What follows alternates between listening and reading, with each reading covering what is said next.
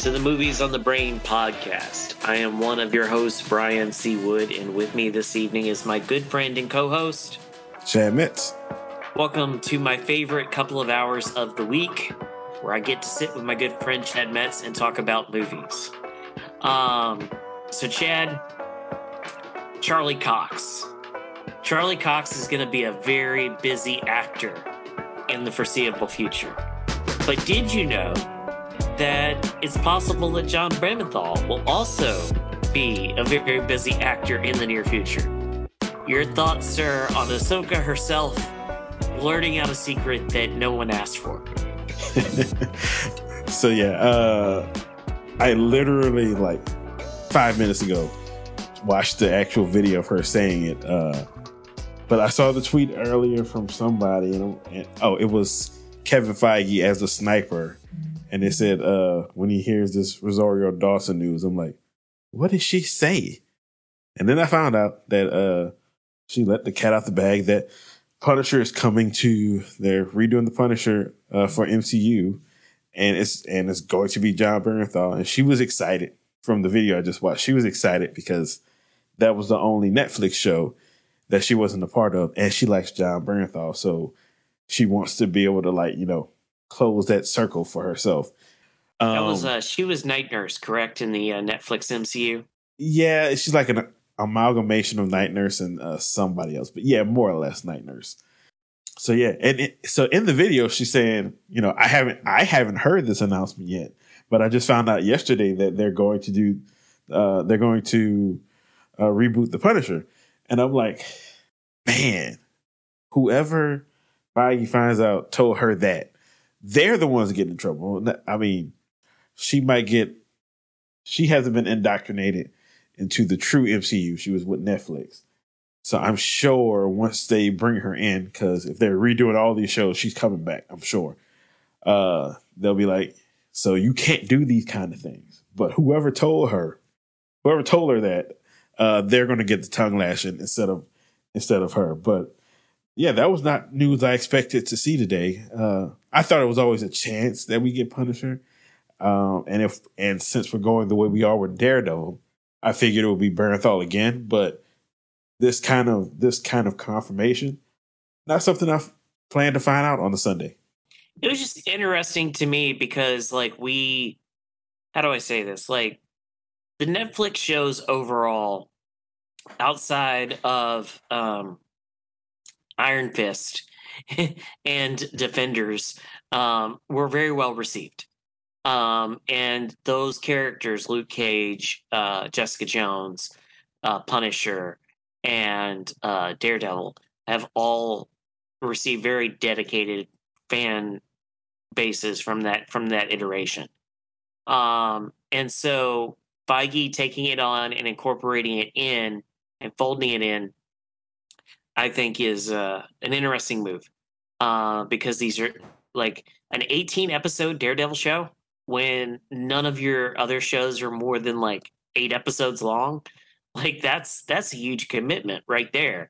That you have a story that of that size that you want to tell, and not only that you have a story of that size you want to tell, but that these guys, this core, this this core Daredevil group of uh, Charlie Cox, Vincent D'Onofrio is going to be in multiple projects before we get to the 18 episode story is just it's really really interesting and uh, you know it all starts with a small cameo in No Way Home and it's just ballooned up and grown and it's it's just a surprise.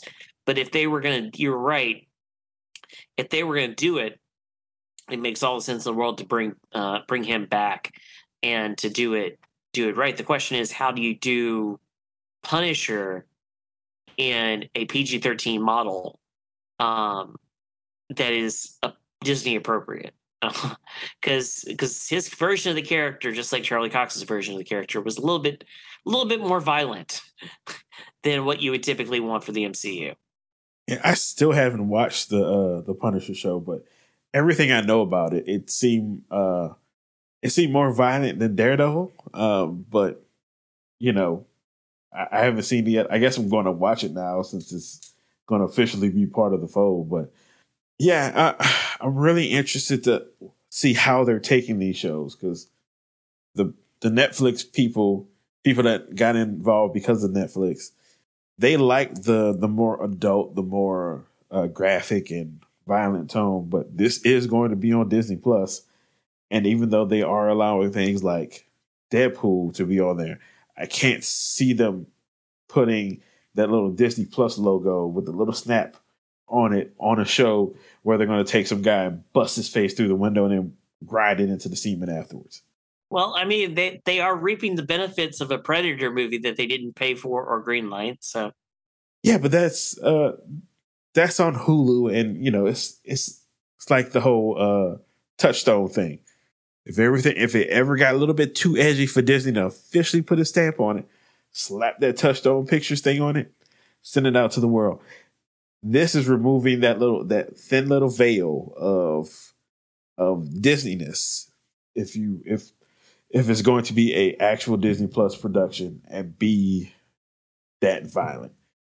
I imagine there is going to be some level of violence because for God's sakes, he is the Punisher. He does kill people, but I don't know. I think we'll find that find that happy medium between the 2006 version and the 2018 version, and and and we'll find you know we'll find that happy medium. Just like I I fully expect that the Daredevil that we get in she in She Hulk in a couple of weeks is going to be different than the She Hulk than the uh, the Daredevil we saw at the end of his Netflix show, and different from the you know he he, he was not Daredevil in Far From Home. He was just he was just uh, Matt Murdock. Yep. So this will be our first time seeing him as Daredevil since the series. So we'll I think we'll have a better idea of how they're going to reinterpret these Netflix characters after we see Daredevil. Right. Although we know that they reinterpreted uh, D'Onofrio's um, Kingpin very well. So, yeah, that I, I mean, Kingpin is kind of a you can't kind of look to that, but really, what we're going to see from Daredevil is going to like show us, probably show us the roadmap to what they're going to do. I mean, it'll be a funnier version. Like he he's going to do his comedy bit, but it's still it's he's going to have an action beat or two in that series, so it'll be interesting to see how they deal with that. Right. Because we, because in all honesty, Chad, we don't really know a ton about She Hulk. We know that there is a villain in place. We know that she's defending the abomination. We know that Wong's going to show up, and we know that Hulk, that Bruce Banner is going to train her as to how to be a Hulk. But other than that, we don't really have a whole lot of like timeline details. We don't have a lot of like, you know, villain behind the villain kind of details or how it's going to impact the MCU going forward. Um, we just know that there's a, a She-Hulk legal comedy coming. Yeah, uh, and that's you know that's all right. We're gonna we're gonna see soon enough uh, over the next nine weeks, uh, whenever it starts. Uh, these thirty minute sessions, see what what's to be what. But uh, yeah, it's kind of nice that I have no clue what's going on with any of this stuff right now. It's just see what they lay out and go from there. Indeed. Um, so so Chad, um, Warner Brothers is on fire right now. Uh, it's burning to the ground, and the fire department can't put out the fire quick enough. Um, typically, you win your opening press conference it's very, very, very, very hard to lose your opening press conference. Short of like getting the name of the team that just hired you wrong, it's very hard to lose an introductory press conference. However, our good friends at Warner Brothers, who are apparently, apparently using the same public relations firm LSU did under Joe Alleva, um, is currently being kicked over and over and over again with self inflicted wounds. Your thoughts, sir, on the conference investor call that was supposed to fix everything and make everything better? So I think that's that's the first like deviating point. When we when we think of these things, we think of it at, in terms of a press conference. But Warner Brothers has always done this as uh, as a investor call. So it's it's for the the investors. But you don't necessarily do public facing slideshow presentations for your for your investor calls. It's generally your head and your your CEO and your CFO talking on a conference call about the financial numbers from the previous quarter and laying out what the expectations are for the next quarter that's coming and then taking questions from the investors. It's not here's a 15 point PowerPoint slide presentation that you can show see on our Zoom call about our direction as a company. Well, I think um, I know you know that that infamous investor call years back when they released the whole um, DC slate. That's exactly what it was. It was a phone call. Uh, people listening to this on the phone. Uh, I know that you know Apple has their investor calls and stuff, but they do it, you know, with video and all this showmanship and stuff. And I think uh, maybe in this age of Zoom, that this is a thing that more people are doing. So I, I think that's exactly what happened. It, it, was their investor call, but they did it like via Zoom with all of the, we can actually give you visuals and all this other stuff, which would go into the fact that why they had such stupid visuals for a few things that we'll more than surely get into. But it's still an investor call. It's still for all the, the people with, you know, vested money interest in it. And because one because they did do it with video and and had all these visuals, and two because they are Warner, um, one the like the last legacy studio, and all the rumors leading up to the investor call. It had a whole bunch of eyes on it, so they get they they get more attention, especially right now after a merger. Like the first quarter of this new company that has all these interests that people have, it has a lot more eyeballs than a normal investor call for somebody else. Well, the the the reason that it has a whole lot of more eyeballs, especially from the entertainment world, was it, like there have been regime changes. There there wasn't this kind of when AT and T bought Time Warner there wasn't these kind of eyes on on the first investor call. There were these eyeballs because they leaked out that they were canning stuff and taking stuff off of HBO Max. If that right. story doesn't break in the trades on Monday or Tuesday of the of the week of the investor call, people aren't cluing themselves in to make sure that they're listening and seeing what's going on in that investor call. And it should change the way you approach the investor call when you know that you are in the middle of a public relations storm because of the leak. So, or because of the decision to to to you know now release these mil- these films.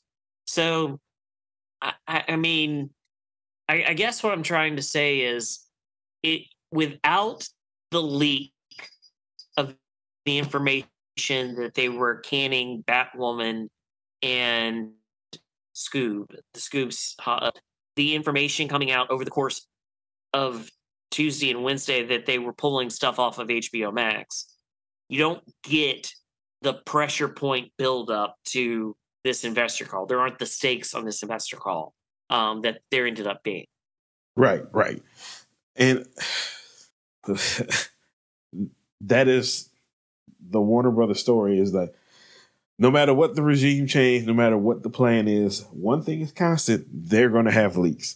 And yes, that that specific leak about canning those movies brought a whole lot more attention. I, I, think it still would have had a lot of attention because a lot of people wanted to see um, what Warner was going to do.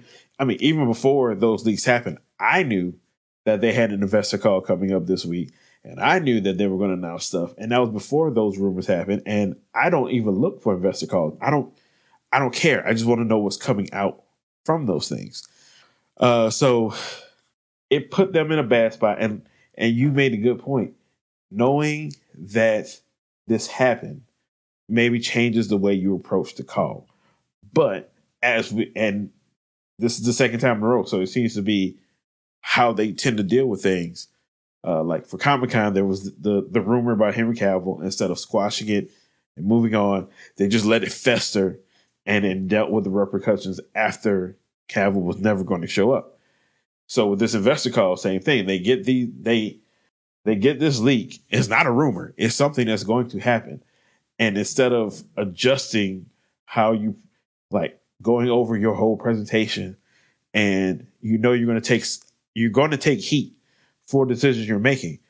But you can there's still unforced errors like that slide of pros and cons like well not it's supposed to be pros of HBO Max and Discovery Plus.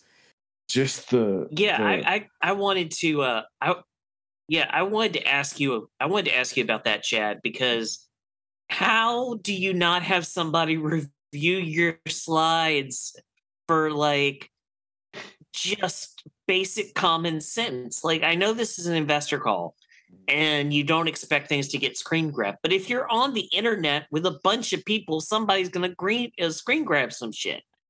And the two slides that they they screen grabbed that came out neither one were beneficial to you and the word of mouth coming out of said investor call was not beneficial to you. If anything it was worse uh, everybody that we follow every media outlet every, every trade every entertainment reporter it was like a funeral dirge of like can we now we're, we're now going to bury warner brothers. It was nice while it lasted. Like that kind of like language was being used afterward. How do you put out those like those two slides? The slides of these are our most important brands and the slide of discovery plus is for women. Duh, warner brother oh, uh, hbo max is for dudes. One's scripted one's unscripted and all the rest of it. How do you let those two slides go in a presentation where you're already under heat? So my thing with the slides is like my biggest thing my biggest worry with the whole structure of Warner Brothers right now. Um, and that is, you know, while all this is coming out and people are like, before the investor call, but uh, after the the news of them cutting those movies came out, you know, people are looking for things for Warner about Warner Brothers. And the thing that one of the things that struck me was somebody looked and got like um, this article of Zaslav talking about filling out his his staff or whatever something close to that. And he was like, I'm to get the best people, and diversity is not really an issue for me. And then they show you there's a list of all the people, and it's like 12 people, and they're all like white dudes. Oh, so to answer your question, how how do you not run a slide by somebody? It's got to be one of those people that did it, and who are they going to run it by? They're going to run it by the person across the hall that looks just like them, and they don't see an issue with it because it's not an issue for them. They don't understand. They're in the same bubble. They don't understand anything outside of their bubble. So I'm sure when the slide got out and they started seeing how much heat they were getting for it on, on Twitter, the people that put it out were like, probably their first reaction is probably, why is everybody busting out balls for this? This says nothing. And really and truly, if you take the first line off, because the first line says geared towards men on HBO Max, geared towards women on, on this Discovery Plus, something to that effect. If you take those off, nobody probably says anything about that slide. They might say it's stupid, but they're not gonna they're not drilling down on it like this because it is completely it's it's uh misogynistic and just completely completely blind for them to to not know that that would be a problem. But that is what happens when your power structure is all one type of person. There is no diversity. With no diversity of thought, you get things like this. And that is my biggest problem with Warner. I mean, there's a lot. There's a lot of problems. But top down, that's my biggest problem is how can how how do we think uh, diverse voices are going to get fostered in the creative process, whatever creative process they have at Warner Brothers, if the people top down don't understand diversity at all. And the top guy has said diversity is not he, he's not factoring diversity into his thinking. And part of the problems he's got is because diversity isn't factored in. Half of the half of the problems can all be tied into diversity at some point of form or fashion. So that is a big issue, a really humongous issue for me. Well, when you when you add in uh, and uh, Grant's gonna have a real fun time with that audio uh, because you sped up like George Jetson there for a few minutes. But um, like, if you think about it in in the, these terms, like I, I saw that tweet that you were talking about about the list of of his lieutenants mm-hmm. and white guy, white guy, white guy. But that was just the when I saw it on Twitter, it was just opposed with the female led or African American led content that was being removed from HBO Max. Mm. And when you do that, and the correlation then gets made of, we don't think this content is good, and we are this, it kind of makes you seem racist and right. slightly sexist. Right. Um, because the way that that slide reads to me is for the last few years, we have been involved in making programming for the middle aged soccer mom who sits at home and watches my 600 pound life and 90 day fiance and all of that. And now we would like to get into the action bro business. like, that's essentially how that slide read to me. And it, it just, it didn't. You just pulled a movie with a Afro Latino lead and with you know different filmmakers and a different cast. And like you pulled a bunch of female driven content off your streaming service. And the confluence of all those events just make you seem really really douchey I don't think that that was really the intent or the way that they wanted to come off, certainly in the investor call, but like that's the way they came off to the point where people on, are making jokes on Twitter about wives moving their uh, HBO Max subscriptions into their husband's names so that they don't get ridiculed. it's so goddamn dumb. but that why why even break down the two entities that way? Because there's there's plenty of non-scripted content on HBO Max. There are documentaries, there are other things. Um, you know, why even break it down that way? That it just doesn't doesn't make sense to me. well, again, you got to remember it's an investor call, so they're trying to sound all businessy and and you know financial, like giving these great these benefits to our product in sharp, short bullet points.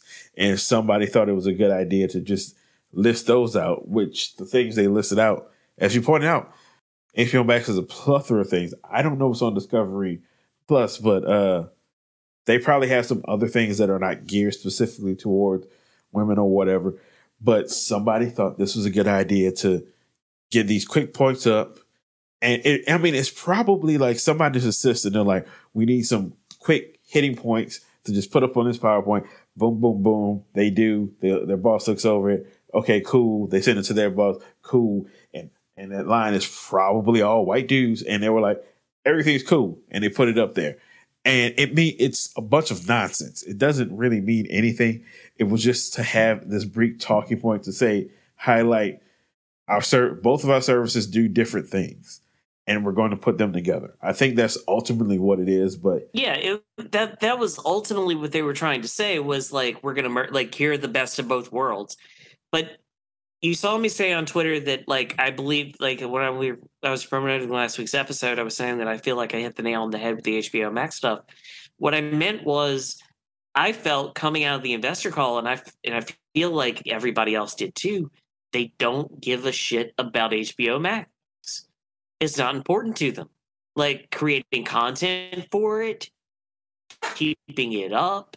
Like they look at it as a place to house friends and other things that they. To, Chad, we were at the point where literally every person who had a project tied to HBO Max was being asked about the status, the current status of that project because no one knew whether or not anything was going to actually get greenlit or financed for that service anymore. coming out of that conference call. And that that that that will reaffirm to me, along with the polling of the content. It, yeah, they they announced this weekend that the 45 day window has gone away. So we will know they're no longer going to do the the it, they'll be back on they'll be on HBO Max in 45 days. Disney is still holding to that for the most part. Uh, Sony is holding that to the most part, but like know, Warner's is like we don't want to hold to that anymore. Well, part of the the whole reason for doing that, the whole justification for doing that was to draw freaking eyeballs to HBO Max to give people a reason to subscribe because they could get the latest movies within a reasonable time frame on that service you know and if you cut the you're cutting down on the original content that you're making you're completely overhauling the kind of programming you're offering on your streaming platform overall. You're letting certain rights lapse. You're taking stuff off. Like while you're also merging it with the streaming home of my 600 pound life and 90 day fiance um it just kind of sends the message that you don't really care about what currently exists. You want to kind of be your thing, and you're not really as engaged or as worried about it as you are about, I don't know, the Joker 2. Okay, so I want to put a pin in the 45 day thing because I want to come back to that. Um, as far as I didn't come out feeling that they don't care about HBO Max. I came out thinking that um, that we have a a financial dude that's counting all the pennies and sees how many pennies he doesn't have and he's trying to scrape up whatever he can whichever way he can and i think they saw cutting out a lot of the original content on hbo uh, from not hbo not hbo but the max original so things made specifically for hbo max i think the movies they found they thought that you know, if we're going to make movies, forget uh, these Max originals. Let's go straight to the theater. Let's cut out some. We're to cut out some of the uh, Max original stuff. And what's frustrating to me about that part is that there seems to be no rhyme or reason to what they're cutting out from the Max original stuff. Uh, as far as I know, they they did not say they were canceling a bunch of shows. Um, they have from just from the days that have gone by, we've seen them like not officially green light, but say productions happening on certain HBO Max uh, Max originals like that. Uh, the Penguin Show is still going, and it's going to start shooting in February. But they had to ask. People had to legitimately ask the question: Are y'all still doing this? Whereas, like under any other regime, under any other change, it would have just been like, yeah, that's still a thing that's going to happen. Yeah, and see, and from that point, it from that point, it is chaotic, and for people that appreciate the quality and quantity of stuff that HBO, the Max originals were doing, that is a problem, and I'm I'm right there with everybody on that. But like going into the call, people uh like the big rumor right before the, like the day before was they were going to gut the staff from HBO Max. They were going to cut like so it was a obscene amount of numbers. And basically, what everybody was saying was they're going to gut HBO Max. They're going to and fold that everything in HBO Max into Discovery Plus, and you know people that like HBO Max, which is most people that have it, were all upset about it. From the call itself, they did not say that. It sounds like it, they will merge into one. It will be next summer. They haven't finalized a whole bunch of things. So that could just be, you know, it could end up being that way. I don't think it will. I think it will be more of a um, keep the HBO Max, keep the things from HBO Max that people like, and then throw this crap on in it too. And hopefully they just put it in the hub, and I don't ever have to worry about ever clicking on that hub, and everything else is fine. But that's where we're. That's officially where we're at. But uh, you know, when the streaming stuff, the streaming wars, as they say, started, it was like all the they were all the studios that had the streamers were telling all the creators to come to us. We're to make all this stuff. We're to pay. We're to do everything you want because we're trying to get all make all this streaming content. And that call, Warner Brothers is saying, nope, we're not doing it anymore. We're to reverse course. We're not. They're they they are strategically not focusing on HBO Max like the previous regime did. Uh, they think theatrical. They see value in theatrical. They still see value in HBO. So uh, it sounds like the things that we really like from Max Originals, they're going to fold it over into HBO, and that may be that that just could be like accounting kind of things. Um, like nothing will physically change for us. Maybe like hacks that I like to watch on that's a Max original will be on HBO and HBO Max now instead of just on HBO Max. We still aren't completely sure about that, but it it seems like they're not completely stupid in cutting off all their toes, but they did cut off a bunch. And a bunch like a bunch of what they're doing, even though it wasn't the doomsday scenario I thought it would be, it's still going to affect people and cause people to it should cause people to be have a little more hesitancy when dealing with uh, Warner Brothers, and that's going to be their. I think that's going to be their biggest problem in the short term. Is how do they manage what they're trying to do with the people they need to work with, and do they recognize that that is a problem? Because again, with the that that org chart, they might not recognize it as the problem. They might still, they might just be thinking of it strictly as numbers and not thinking about people and you need to factor in people. People eh, are important in everything you do. And if you don't factor them in, it will bite you in the ass. And now it's a kind of time will tell thing on that part. And that leads perfectly into a conversation about another word usage that was used on the call that caught a lot of people's attention, which was the use of the term content creators, um, not filmmakers, not artists, not uh, collaborators, artistic collaborators, content creators. Uh, to refer to people like Christopher Nolan as content creators is slightly offensive to those dudes. Um, and when you combine the usage of those kind of terms, which to me indicates what you how you're thinking about the medium, um, when you combine that with them canceling certain projects outright, never letting them see the light of day. Um, as our good friend Jen Vavid has said on Twitter, how can you ever, how can any creative trust a single word that comes out of any HBO executive's mouth or any Warner's executive mouth? Yep, that that's the the people problem I was talking about. Um, yeah, because like Logan Paul is a content creator. Any YouTuber is a content creator. That's different from filmmaking because you're you're not creating content, you're creating art, and you're paying for art. That's the whole thing. You don't think that you think that they wrote Todd Phillips a check for part two for Joker 2 and we're like, we need some content for October 2025, 2024. Do you really think that's what they did? Because, like, I can't see that being the case. Like, it, it's a film, it, it's an art form. That man, especially as pretentious as that film is, believes that every single frame of it is art. And so that goes directly against and flies completely in the face of the idea of film as content. so, you know, we kind referring to things as content has become more popular in the last few years.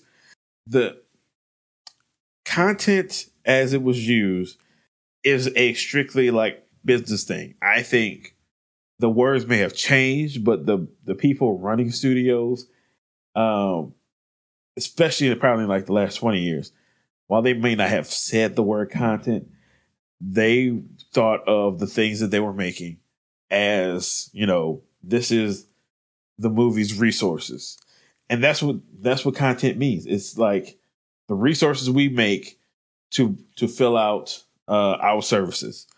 It's just so them using it in the investor call again not a surprise to me because it is such a business minded word uh, business minded thought. But again, because they aren't like forward thinking and probably aren't thinking of the people outside of their sphere listening to this. And I don't know why, because they should, some of those people have dealt with creators and, you know, it, you have to have a bit of an ego to make things, particularly at that kind of level. And for you to be called a content creator when you've worked your life to be a director, no matter what kind of movies you direct, you're directing, you're making this form of art. It could be high art, it could be, um, you know, popcorn features or whatever, but that is your job. You're making this art, uh, and, you are a director. That's a title that you've earned. So yeah, and, and to be lumped in with people like uh, you mentioned Logan Paul, because that's what people know him as a content creator. So it kind it to those people that are working to make these movies, it has to feel like you know a bit of a slap in the face, a bit of devaluing what you do, even if the people at the top that made this is that's not that was not their intent. They've always viewed all these things the same way it doesn't matter. You don't that you don't understand that these people think of themselves like this, and what you're saying makes makes it seem like something else. And you can't do that because again, you have to work with these people. So again, it it it all comes back to me to to making not understanding people and the people that you're going to work with, the people that you're going to need. So let's talk about that other slide that got passed around the internet after the investor call. The list of very important brands. Um, talk about that list of very important brands, Chad, and, and some things that were, uh, shall we say, not listed or omitted from that list that should be important. Oh, so the first thing I'll say that was omitted, and it's something I didn't think about because, you know, if you listen to us for any point in time, I'm a coward. I don't deal with scary stuff. And it has a list of franchises, and uh, like Harry Potter was up there. I forget every, I forget all of them that were listed in the franchises, but The Conjuring wasn't up there. And the I got this tweet from uh, William Bibbiani, and it was a retweet from somebody else. I can't remember who, but The Conjuring is a horror franchise, and The Conjuring is also one of the most profitable franchises for that studio because it doesn't cost a lot of money to make, but it makes a lot of money. So when you're talking about, if you're talking about things in that business sense, in that asset sense, um, then how do you miss out on the most profitable franchise in your in your studio's history? So to to go on that, it it broke out, um, like the first line broke out like their their valuable properties. And I know it had Looney Tunes at the end, and I think it had, DC on there. Um, oh, it broke out. It broke them out into branches, like their own, like separate studios, more or less. So I think it just had traditional Warner Brothers. It had DC separately. I know it had uh, Looney Tunes on there. CNN, uh, Discovery, of course.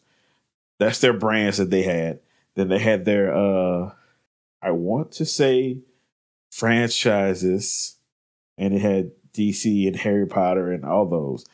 And there was another one that broke out, which like valuable properties, and this one individually broke out Batman, Superman, Wonder Woman. Then it was like Harry Potter again, and all these other things. So it had like these different lists of things that they found valuable that they that they own, and I mean it was it was fine. It sh- it kind of showed what they value. Okay, so I got it pulled up here. The slide is is entitled Global Powerhouse. Um, the brands are HBO, Discovery, CNN, HGTV, uh, Cartoon Network, DC, and Looney Tunes. The franchises listed are Batman, Wonder Woman, Superman, Shark Week, Game of Thrones, 90 Day Fiance Universe, and the Wizarding World of Harry Potter the iconic series and characters, Friends, Friends, Fixer Upper, uh, uh, The Big Bang Theory, Property Brothers, Drive-ins, Diners and Dives, and Sex in the City.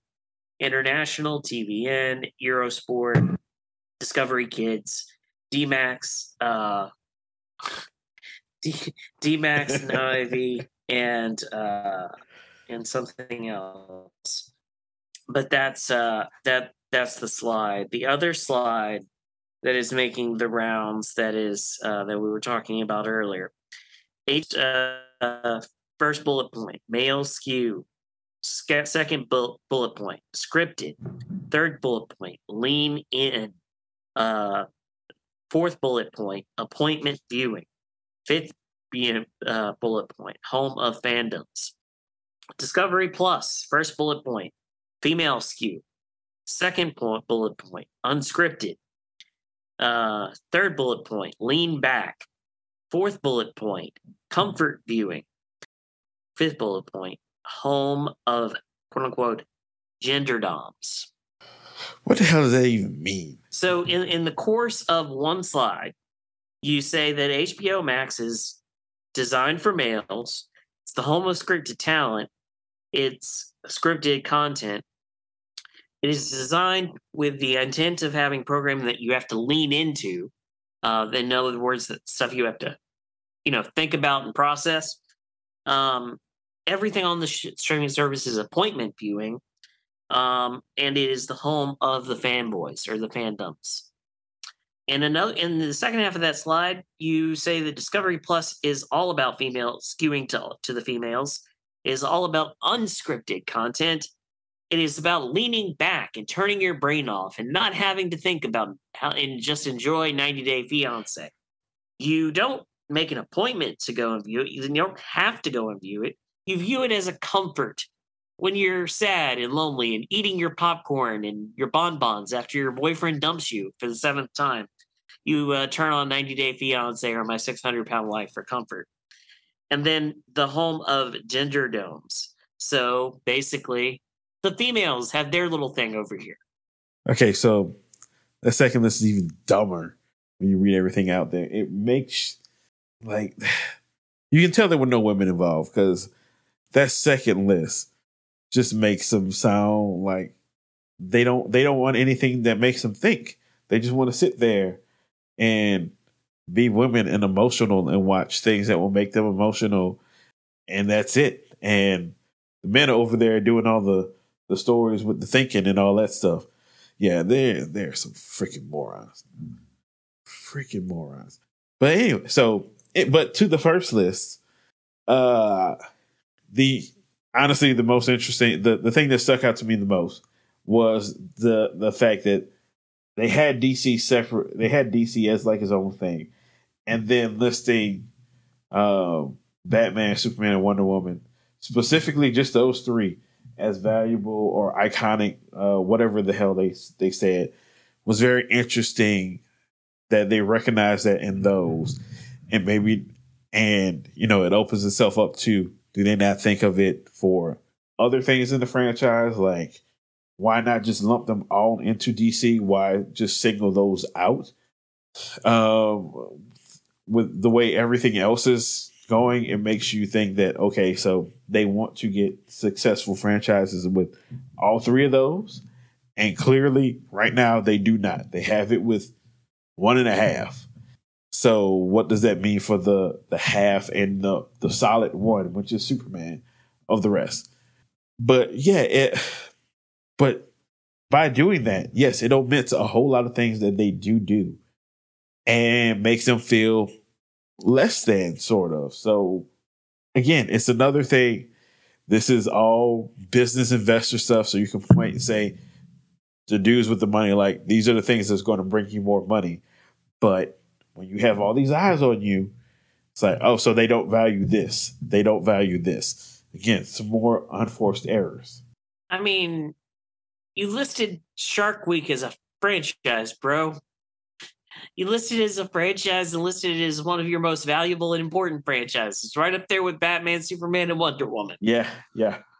That, like that's pretty yeah, pathetic, but I mean, it, it, it's crazy. Like, and I know that you can always use the the cover and you can always use the the um you can always use the cover of well it's an investor call so like they're trying to talk to a very specific audience But for a large publicly traded company like Warner Media, it has a wide swath of investors who are on this call. It's not just corporate suits who own 30,000 shares. It's, you know, smaller folks too. And in this case, also, you knew that there were journalists listening and watching the presentation, some of whom I have no doubt you personally invited on the call. Like, you know that this stuff is being, this stuff is going to be reported out. This isn't just going to be like a one blurb line on a dirt sheet like whenever WWE does their investor call, man. Like this is going to be a detailed media report, and you do this stuff. This this just doesn't doesn't look right, especially in the middle of a PR war. Well, and I this don't think- also re- and this also reeks of priorities. Like, what are your priorities? Well, our priorities are getting more eyeballs on our stuff. Like, Discovery Plus did not have nearly as many subscribers as HBO Max. You fold the two in together. Now we get more eyeballs on our product. And also, um, you know, like financial feasibility is very important to this administration. It it is. It very much is.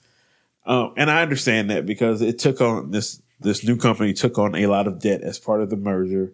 Uh, some I've seen like thirty billion dollars in debt. So I understand that you know he's trying to get everything in a row, but it's again I and granted I know that a lot of this is taking place on Twitter on social media where we're just tearing into them, but you know Twitter is only a fraction of the population. Most people don't, are not on Twitter, and a lot of things. Twitter, is not real life. So while they might be getting skewered on Twitter, everywhere else is either oblivious or but the thing is, Chad, they weren't well received on the business pages either. Like this wasn't well received or heralded as a great reconciliation strategy. Like this wasn't just in the entertainment trades. This was the business trades too, who were like, this this doesn't like this business model doesn't this this acquisition doesn't seem like a smart move. well. I'll be honest. I wasn't paying. I have no idea what the business people are saying. Um, I it, and that part is difficult for me because there are certain things that they that they did say in this call that I'm like, okay, I understand why you're doing this. Okay, I understand if you do this correctly, you know th- this this could be this could work out for you. But um, I know that their stock took a hit after an investor call. But then if you look at the bigger picture of streamers, almost all the streamers that have had calls so far, they're all reporting loss losses. So when I hear that and I see then it, well, we haven't heard what Disney has said, which that that's going to be the one. I'm intrigued to see what they say. Um, but if all the streamers are taking losses, and even though they said all this gobbledygook and all this trash, and they're doing all this other stuff, but if Warner Brothers is the first one to be like, okay, we're we're reevaluating what we're doing, and we're not. The streamer is still a big important part of our plan, but it's not going to be what drives everything. And they start focusing elsewhere, not focusing elsewhere, but uh, Well, uh, the, the previous it, it the the reason is that it's a huge um you're not diverting your attention. You're you're broadening your horizons and you're focusing you're putting more emphasis on the theatrical. And, and that's fine. That, that's a more traditional business model but it's a hard left shift from the previous regime which was focused on making hbo max a top three streaming service in terms of subscriber numbers, in terms of viewership, and all the rest of the stuff. And so I think that the hard left turn that they're making is part of what is causing such a, a whiplash, so to speak. So I agree with that. Um but I don't think that I don't think their focus is not to be like one of the top streamers. I think they very much want that because I do think at the end of the day, when all of this streaming dust settles, we're not going to have as many as we have right now. And I think they would like to be the number that is still around. But um, like Paramount, they took a bath this quarter with their streaming. Uh, Netflix, we know what happened to them. That's why I'm so intrigued about what Disney's going to say uh, with because they're they're streamer focused as well. But they also they also have enough vested interest that it's not like I think they can swing stuff of everyone else. I think they they can manage it the best. They can do, they can probably do what Warner's is trying to do in a easier fashion and still keep Disney Plus up and running.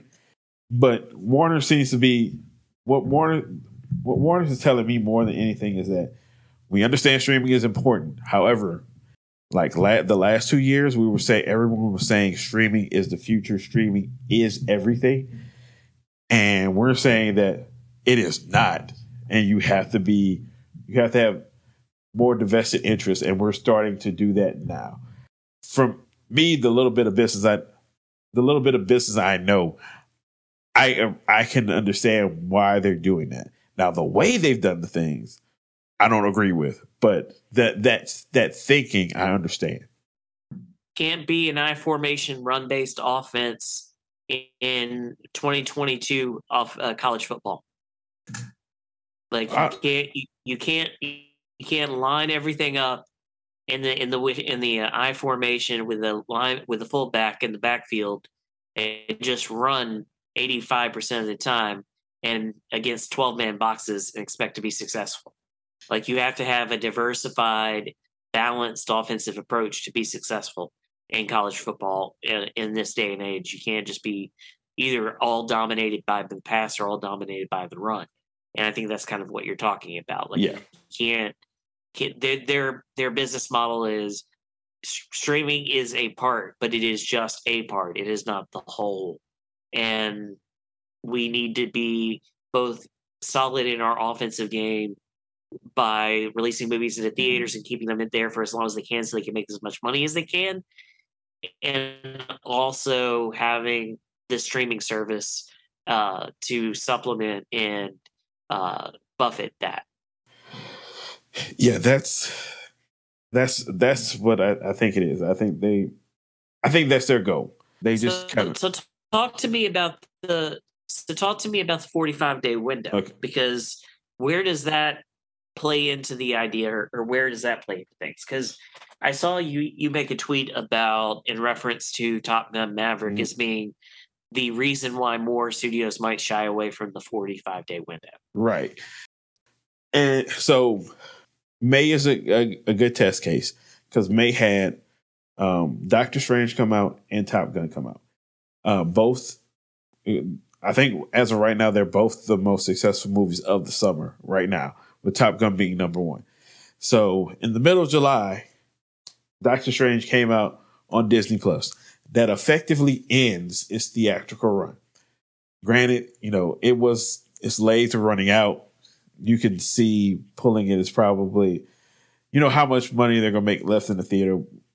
Not really that much, probably, but still, it, it, at that point you're not making any money in the theater because it's at home. You can watch it at home. Uh, I think when it comes to Disney Plus, then it goes to VOD, all that stuff. Top Gun, as of now, is still not even on VOD. It is still only in theaters. I think it made eleven million dollars this week. Granted, it's an it's an extraordinary case. It is like the outlier, but I think people will see that as a reason to say we don't have to rush to take it and put it straight on the streamer. We can the 45 day window is there if we want to put it on in 45 days that's fine. I think what Warner's is saying is, uh, and I think they they're taking their cues from the model of their Batman release, which yes, it did go straight to HBO Max, but it also went it also went to video on demand as well at that same time, and they made it sounds like they made a good chunk of change from VOD too. So, it, I I think what's going to happen, like for what they're saying is they're going to evaluate how the release goes. If it looks like it has legs, leave it alone. Let it run until you think that it's going to run out.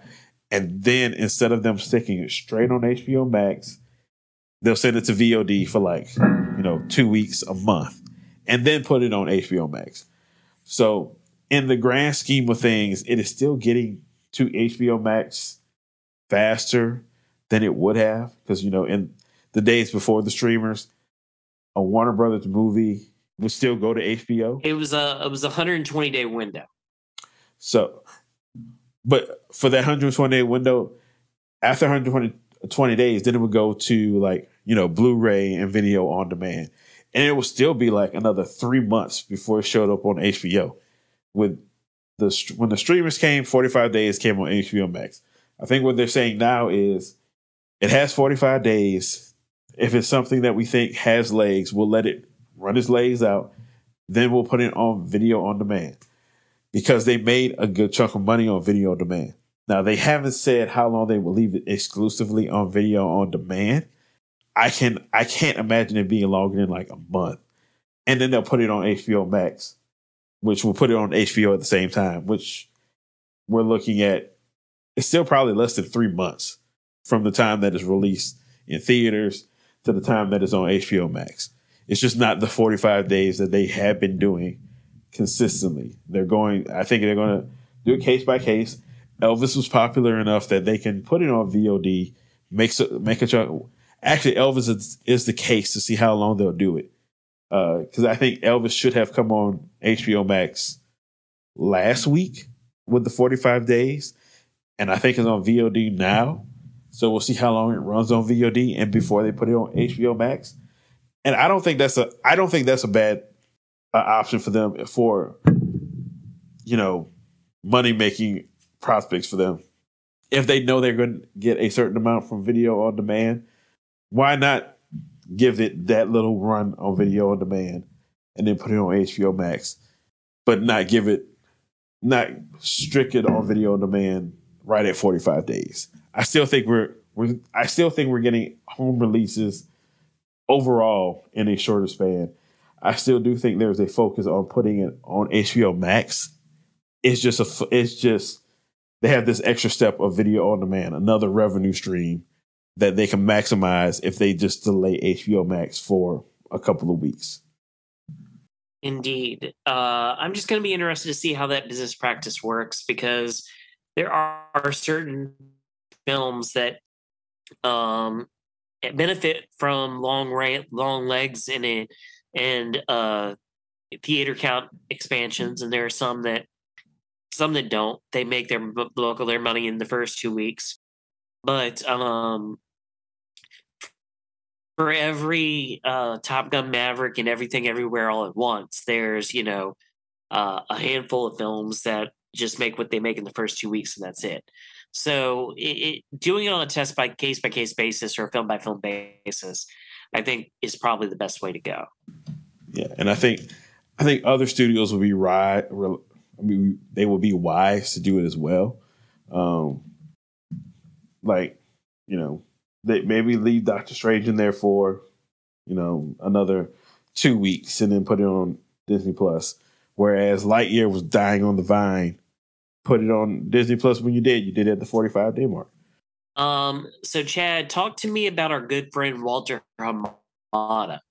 Uh, because he seemed to be very publicly letting people know that he was very highly upset about the Batgirl cancellation. And he was completely out of the loop and he was not told until after the news had broken in the trades that this was going to happen and he threatened to quit and all of the things.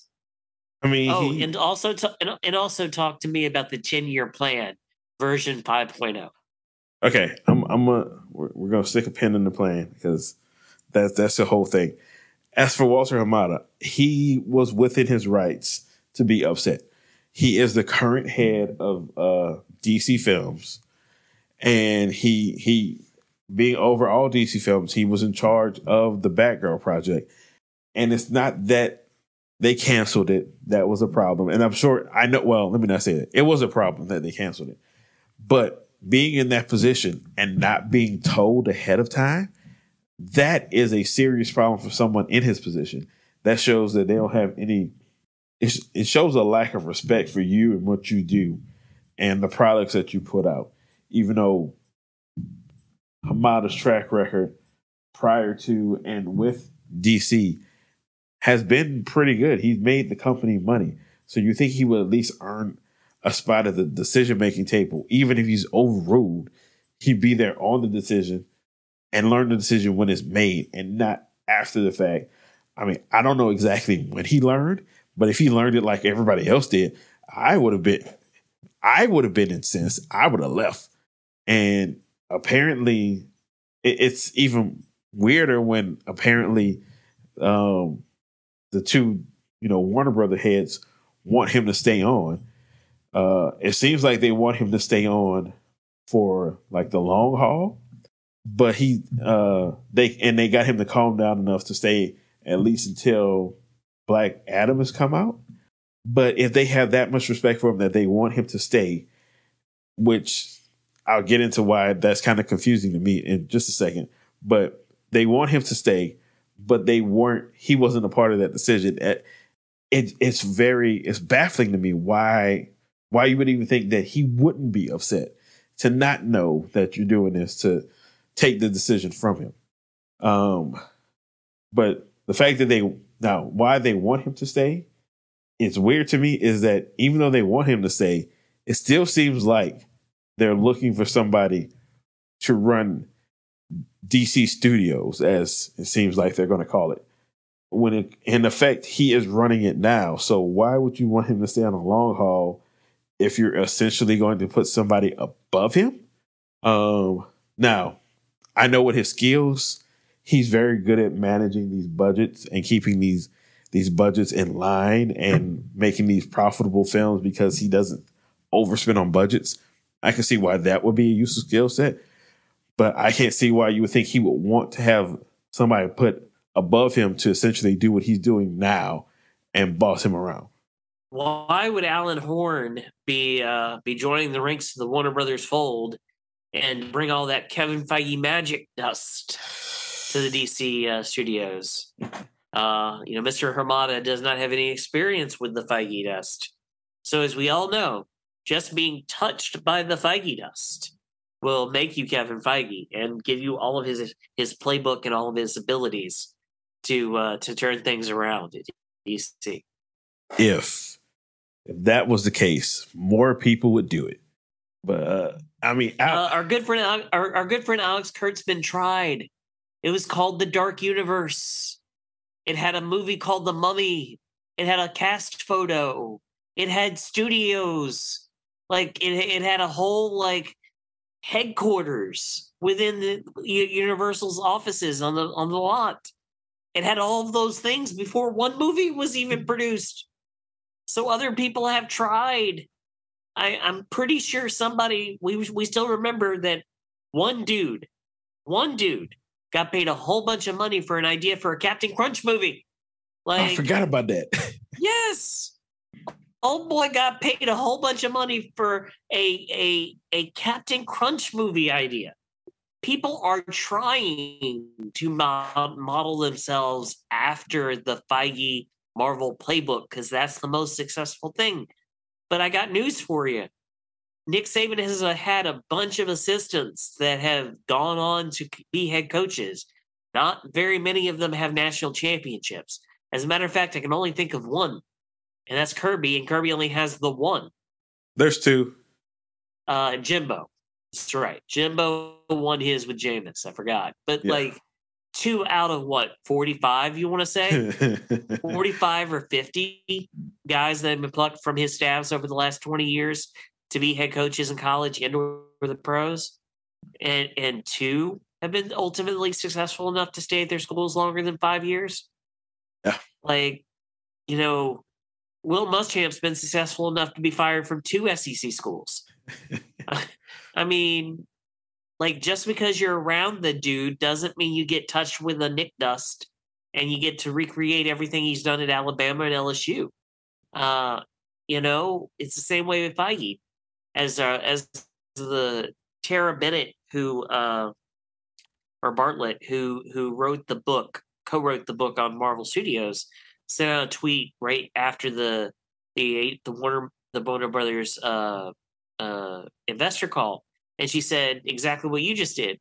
That you know being up front, up close and personal, and seeing that process play out. They were on the set for Infinity War and Endgame and all that. Um, being up close and personal for that process and seeing how it works, she said, it, it you know, it's a confluence of good people, good storytelling, and timing and outside events. Um, it, it it's an, a, a, confluence of outside events that uh, that is taking that that that contributed to Marvel Studios becoming what it became, and that you can try to, to do it, replicate it, but that doesn't mean you're going to be successful. I think I think ultimately her tweet was basically if all it took was having an experienced hand and a team and some sort of plan to become Marvel Studios, there would be 50 of them around town. That's a very, very good point. Um, so, in the case of Warner's, I understand bringing in Alan Horn because he was there and around that.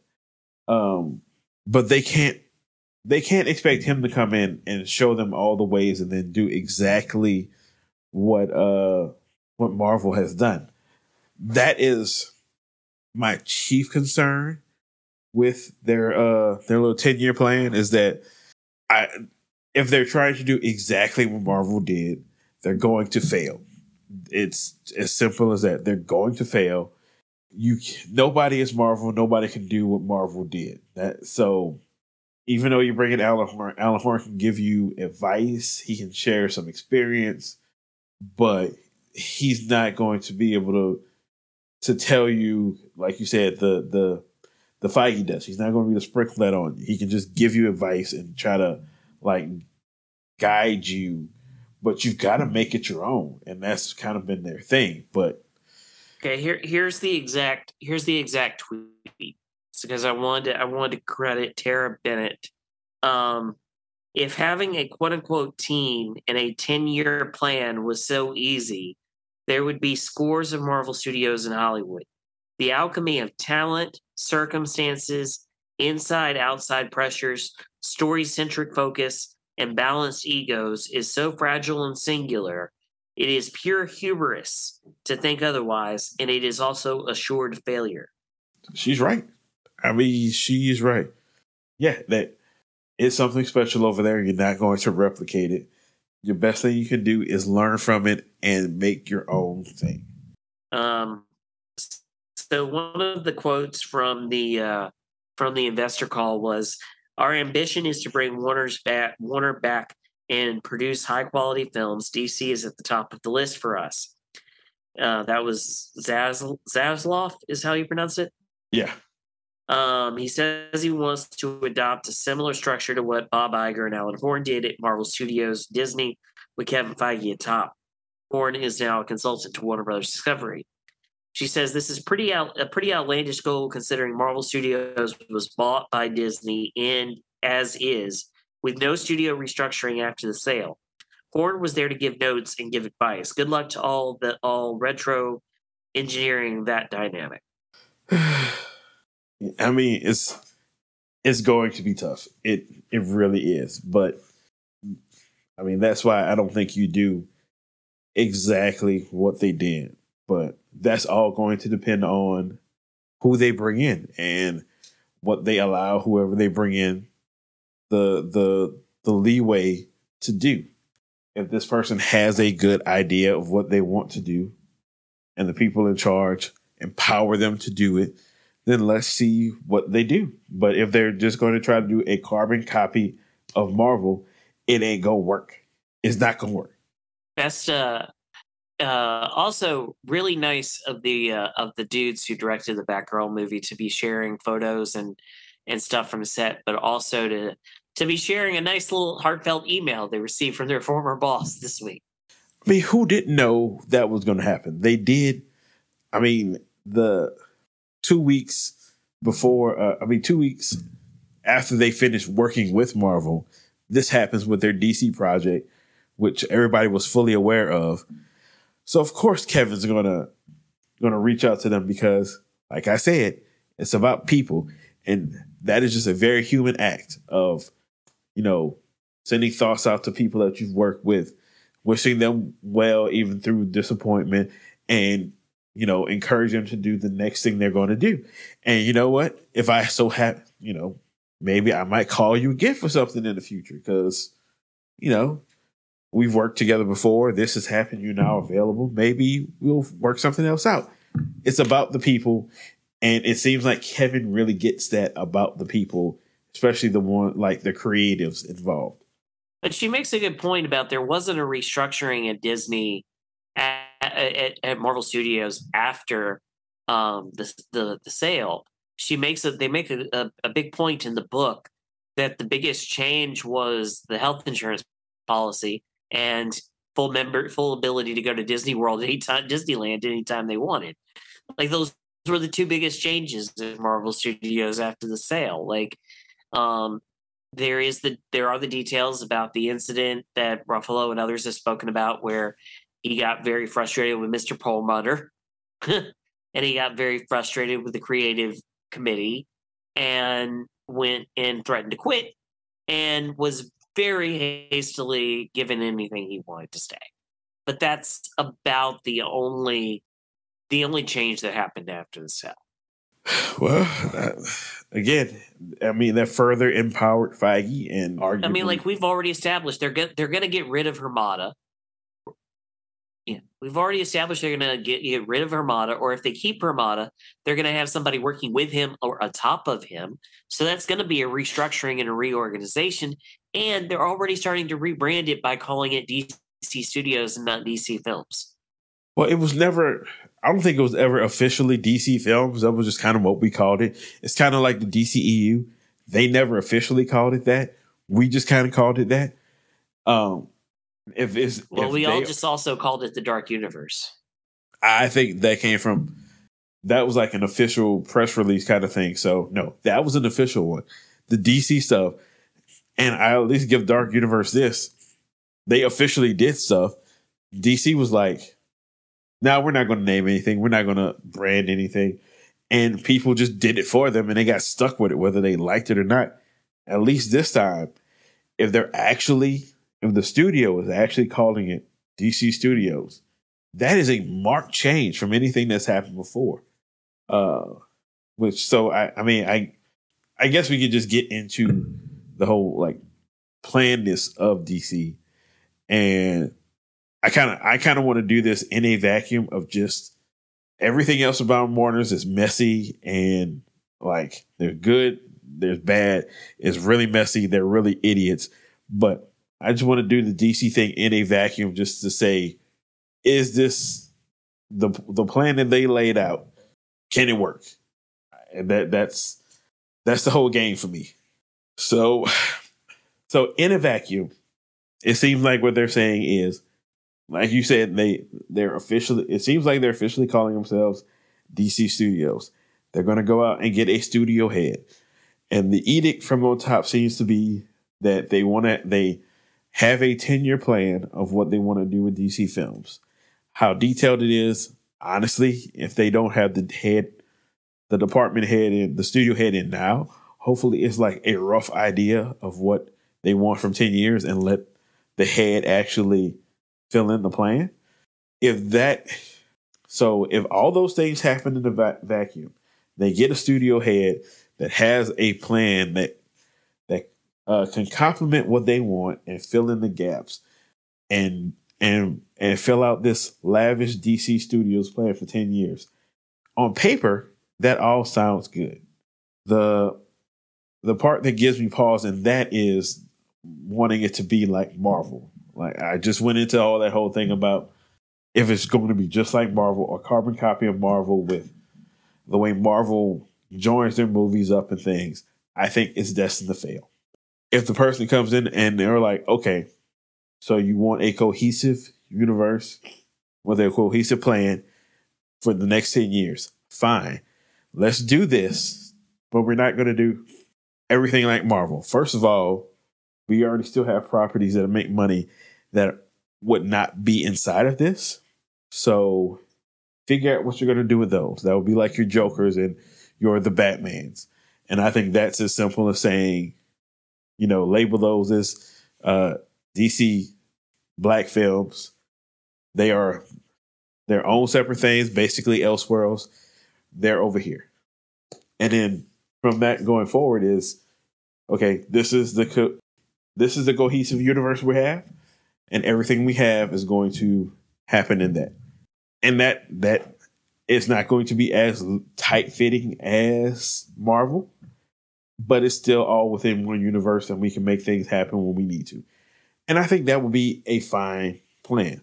Now, the down the, the whole thing with that is DC has this problem of we already have a kind of universe going on. What do you do with that? Uh, do you flush all of that, or do you have these things running co- concurrently? Like Wonder Woman is still a successful series. Do you still keep that going while you make this other cohesive universe, or do you, or do you salvage this universe to make this ten year thing? Um, I don't know if I don't know if that's possible because you're dealing with, I mean, Wonder Woman and uh, Gal Gadot and Jason Momoa. They've been in these roles for at this point six years. That would make it 16 years for 10 years down the road. I don't know if you can hold on to them for that. So, how do you manage those things? Wherein, like, you have, you also have uh, the Shazam series going right now, as well as the Black Adam, Black Adam coming out.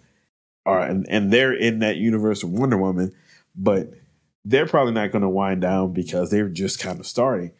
So, how do you handle that? That is all. That is the conundrum that whoever this DC head is has got to figure out because DC is all disjointed, all discombobulated. But if you want co- one cohesive plan for 10 years, your plan has to include how you deal with those ongoing um, those ongoing movies with like Wonder Woman and Aquaman.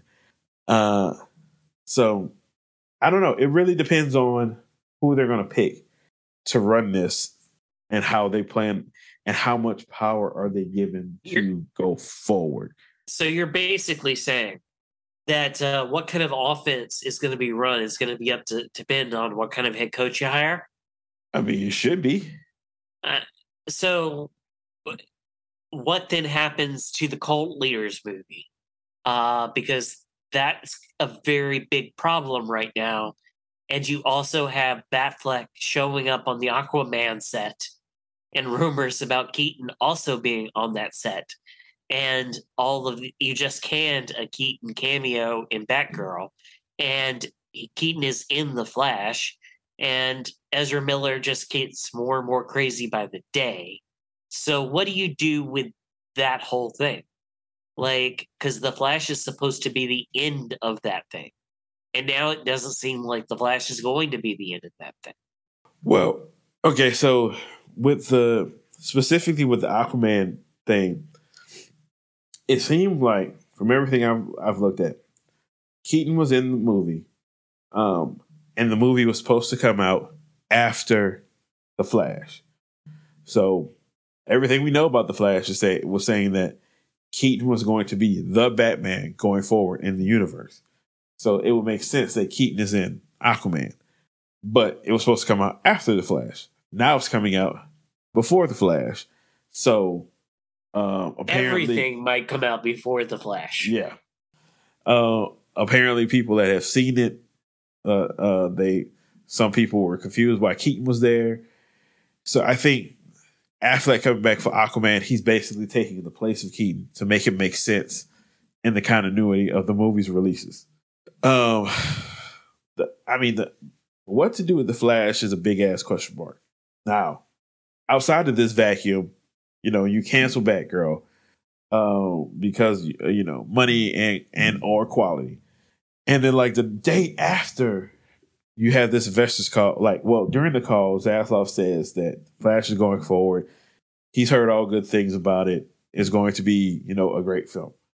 The day after that, you get another piece about Ezra Miller and all of his shenanigans. And it's like, how, I understand the reason is money and that you spent a lot more money on The Flash than you did uh, um, Batgirl.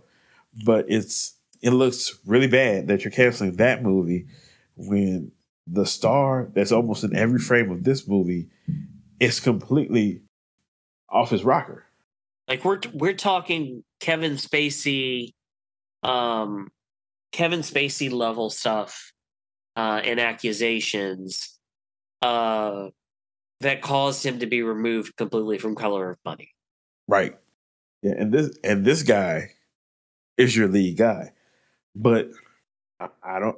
As of right now, it seems like he can't do press for it. No, it seems like they're going to release this movie and not have him involved at all, and they might take advantage of the fact that they have Michael Keaton, who we don't know how he feels about Batgirl getting canceled. Maybe he's like, "Yeah, I'll do."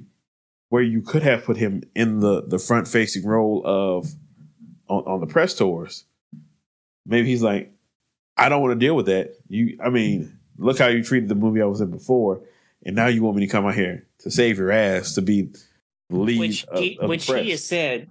Which the only thing we've heard him say lately is that he just, besides the fact that he doesn't watch Marvel movies, doesn't have time for that crap. Um, besides the fact that he doesn't watch comic book movies, the other thing was that he said was that he came back to the role of Batman to see what the fans think. And you just took an opportunity for the fans to see him in that role for the first time in 30 years away from him and away from the fans. So, like, while I'm sure he'll be compensated, uh, and I'm halfway surprised that no one's filed a Scarlett Johansson level uh, lawsuit yet over all of this. Um, you know, he still very much cares about the fans seeing his work, and you just prevented the fans from seeing one of his work. Yeah. Um, so it it's going to be something to see how he handles it because he he would have to be the lead person for the Flash movie at if Ezra's not doing anything. Um, and yeah, that they may have ruined a or at least soured a a relationship by pulling Batgirl, but they're going to have to salvage it real quick if they want if they're going to continue to push out the Flash. Now, because you can't because you can't completely reshoot that movie. Not at all. I mean, you could. It's going to cost you another hundred million dollars, and it's probably not going to come out next year. But uh, to that end, to to go back in the vacuum, what that movie is supposed to do in resetting how the universe works. Um, one, that's why you can't wait another year to put it out because that's another year down the line. Whoever's coming in has to deal with stuff. Um, but it seemed like it was always. I mean, in every regime, it seemed like this was a way to reset and jettison some of the things you don't want to deal with. From the first investor call that it was announced on, it has been referred to as Flashpoint from the beginning. Yeah. So those fans that you mentioned earlier, this is your way for to officially say to them the things that you like are not canon. And a quick aside on that, uh, someone is like trying to do a documentary on uh, the Justice League and all the all the stuff around it, and they reached out to Warner Brothers to get footage from Zack Snyder's Justice League, and Warner Brothers responded by saying, "There's only one version of Justice League. It's the one that came out in theaters in 2017." So they have a they have a firm stance that they ain't dealing with that at this point. Uh, but to, to to get back on this, that movie's go that movie's gonna jettison the the Snyderverse stuff, but it's still gonna keep parts like Wonder Woman and Aquaman, as it is right now. It and that that that is the problem that they're going to have. They have an in progress universe with some successful parts, some very unsuccessful parts, and they kind of and it looks like they want a clean slate, but they can't have a clean slate because they have these things to work around. So how are they going to work around them?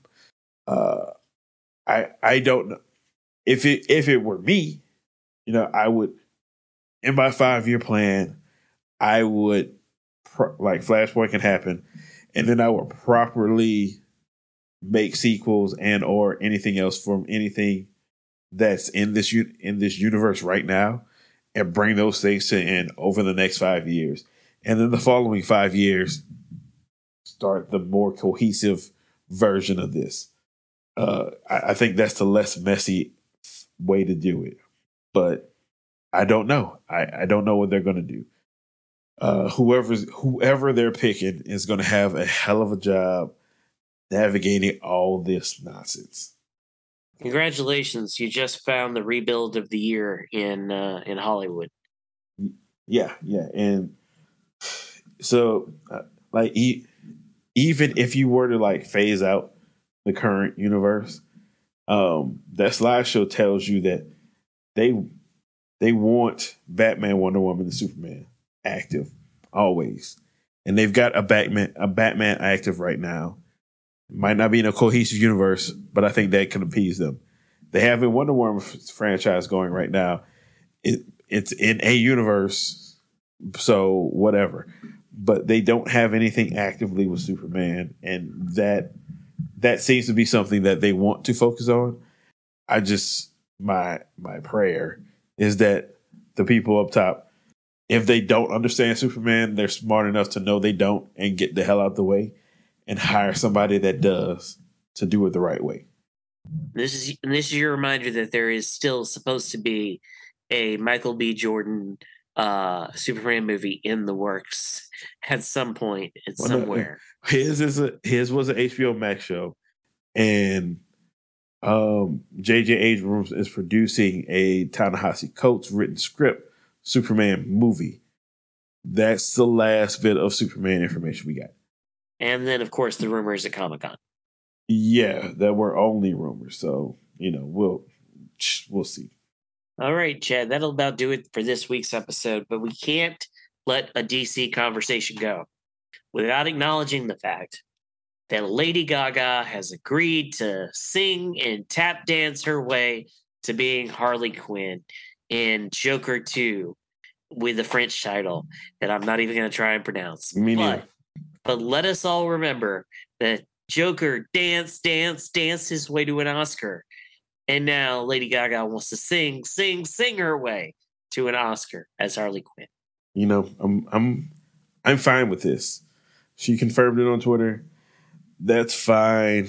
Um more of this pretentious ass world. I'll see it and you know, it'll probably be well constructed and I'll probably like appreciate the artistic artistic work put into it, but also hate the self righteous up his own assness of the whole thing again, like I did the last time. Um, but it also in the very act of making a Joker two and paying Joaquin twenty million to come back, um, you are acknowledging that the previous film was not, in fact, a fever dream of a crazy man who was already in a mental institution, but in fact, that everything in that movie happened the way that it actually did. Right. You're going to pay yeah. the man $20 million to make his first sequel. And that's why he's going to make his first sequel.